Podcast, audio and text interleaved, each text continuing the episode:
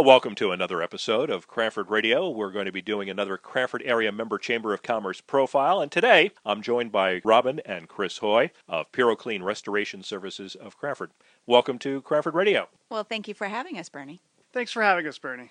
First of all, for those who aren't familiar with your business, tell us what PuroClean Restoration Services does, if you would, please, Chris. Uh, yes, what we do is we clean up after water, fire, mold, and also biohazard mitigation services. We do a lot of insurance work, uh, but basically anything to do with water, fire, mold uh, mitigation, we take care of. And Robin, how long have you owned this business? We started the business in 2010, so over six years. How did you get involved with this in the first place? Well, for myself, I was in the construction. I have a construction background, and uh, so the building science of homes I know very much about. And so when this opportunity arose, it was like to me a perfect fit. We've been just going strong ever since. Now, the two of you live in Cranford. How long have you lived in the Cranford area? We moved here right when we got married, so 21 years ago. Before you own this business, Chris uh, talked a little bit about some of his background, but how about you, Robin? What were you doing before you got involved with PuroClean? Before PuroClean, I actually worked for the Cranford United Methodist Church, and I ran a after-school program called the Christian Connection. And we started the program, been over 10 years now, uh, with 15 kids. And when I left, we had over 90 children enrolled in the program. This business You've owned it now for nearly seven years. You deal with all sorts of interesting situations. Chris, what are some of the more interesting situations that you've run across in the seven years that uh, you've owned this business? The most interesting calls are the ones with rodent infestations. Uh, one we did in an attic where a raccoon came in, and it must have been there for at least six months. And there was obviously some foul odor and foul feces all around. And we had to basically come in, take all the insulation out, um, and do an odor control project in a very tight space. Other ones, too, are, are sewer backups. Uh, they could be in a commercial building or residential. Uh, we did one for the actual the Cranford Post Office where it was in their kind of locker room facility area, and there was just you know three four inches of sewage all over, and you know those are not pleasant, obviously, for the people that are occupying that building. Um, so we take care of that.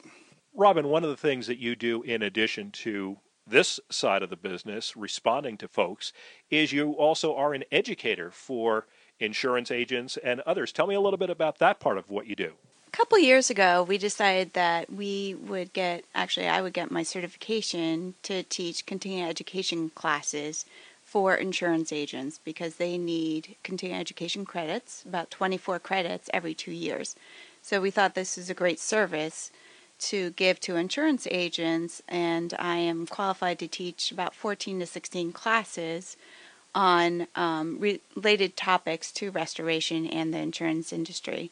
I've actually tailored some of those classes, though, to be able to speak to real estate agents, especially about the mold topic. A lot of people are confused about mold issues and just to really educate real estate agents because they come across these issues all the time.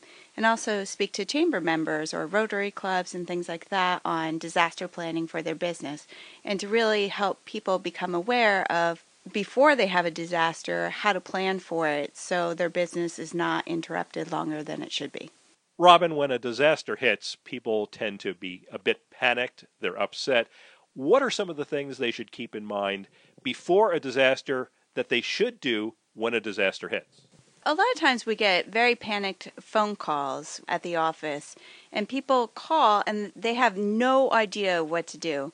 And basically, we calm them down and walk them through a couple of simple steps. So, one of the things that people should do is always call your insurance agent, um, call your broker, know who your broker is, and be able to contact them on any kind of emergency basis. And have them walk them through the steps because a lot of these claims could be covered, and sometimes people don't know that. So that's the first step. The other step is if it's a water situation, uh, get a plumber in there right away and have them fix whatever is broken because you don't want the water to run longer than it should. Also, people should know where their water shutoff is in their house. If something happens, and we've actually had people calling us and say, I don't know what to do, water's running.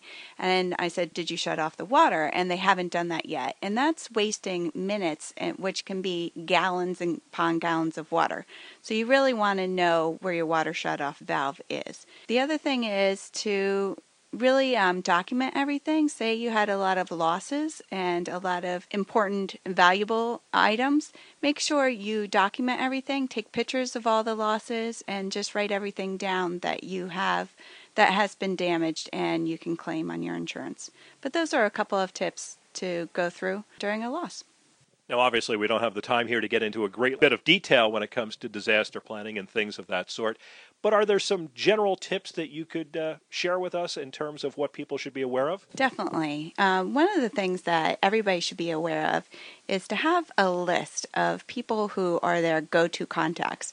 So you should have a restoration company, you should have a plumber, you should have an electrician, you should know your landlord's cell phone number if a loss occurs on the weekend and you rent your space, do you also know the town police officer's phone number or the fire department and things like that? You should all have on file not just a physical copy, but something at your home, your office, but also a cloud based service as well. And I would highly recommend all of your files should be on a cloud service because if you have a fire in your office, you've just lost all of your physical papers, but also all of your electronic files as well. Chris, your offices are located here in Kenilworth, but you serve not only Cranford, but a, a wide area. But at times you're also called out to serve other places in the country when they are facing a disaster. Tell me a little bit about some of the experiences, for instance, with hurricanes when you've had to respond outside of New Jersey. The recent one was Hurricane Matthew uh, that affected from Jacksonville, Florida, up to you know Lumberton, uh, Fayetteville, North Carolina, and uh, our particular office responded down to Savannah, Georgia. You know, it was a water event, obviously, but it was also a wind event. So many of the homes down there had those large pine and and then the uh, oak trees, the very large, older, established oak trees that fell from the wind and fell on people's homes, and then the water came in and damaged the homes. So we were we were down there for only about a week, but it was you know long days uh, and a lot of hours, and uh, and we helped a lot of people. When you're dealing with some of these restoration projects that you're called to, whether it's sewage backup or mold related problems. Obviously, the best situation is to avoid those in the first place. Are there some tips that you can offer of what people can do to avoid having these types of situations, basically telling people how not to use your services in the first place. Uh, yes, I mean, obviously, on the mold side, if you do have a water problem, or if you know you have a water problem, or had a water event, is the, the, the right thing to do is to dry it quickly. Um, I mean, sewer backups, obviously, sometimes they're unpreventable, but most of the times, and I think a lot of plumbers will tell you that a lot of sewer backups are, are from uh, baby wipes or those kind of Lysol wipe type products where they say they're biodegradable, but they're not. So just be you know cautious and um, and concerned what you're putting down your uh, your drain. Chris, you do a lot with this job, but what are some of the favorite parts of it for you? Uh, my favorite parts, uh, Bernie, are actually working with the uh, customers. Uh, as Robin mentioned, we come into a lot of panic stricken um, clients, and what I like is trying to talk to them about the loss. When something happens to them, you know, a water loss and a fire loss, that's how it's categorized in our industry, um, they feel devastated. Um, but through the process that we walk them through, they also have a sense of, um, you know, maybe this is a good time to clean out that basement of unused contents. And and I always talk to them that in three days, when the restorative drying process is taking place, that it's a positive step, and that you know it's just not this event, this moment. In three days, they will be past this, and um, and they can put start putting their life back together. Robin, one of the things that you also do outside of the business, but I'm sure has some benefits for the business with some of the presentations that you do, is you're a member of Toastmasters. Tell me a little bit about what you do there and why you're a member of that, if you would. Sure. I joined Toastmasters probably about four years ago, and it has really been instrumental in growing our business.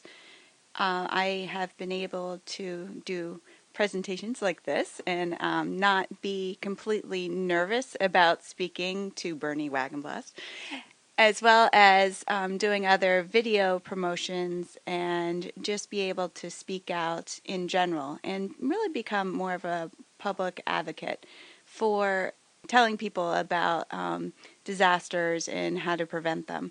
But Toastmasters is a international organization that basically helps people speak in the public.